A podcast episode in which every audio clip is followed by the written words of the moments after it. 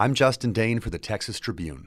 Texans who are at least 65 years old or older and those who are at least 16 years old with certain chronic medical conditions will be next in line for the COVID 19 vaccine, the Texas Department of State Health Services announced this week. The vaccine, which first arrived in Texas on December 14th, has been available so far only to frontline healthcare workers and residents of long term care facilities. There are nearly 1.9 million Texans in that group, so it will likely take a few weeks before the state transitions to the next phase. The state expects to receive 1.4 million vaccine doses by the end of the month.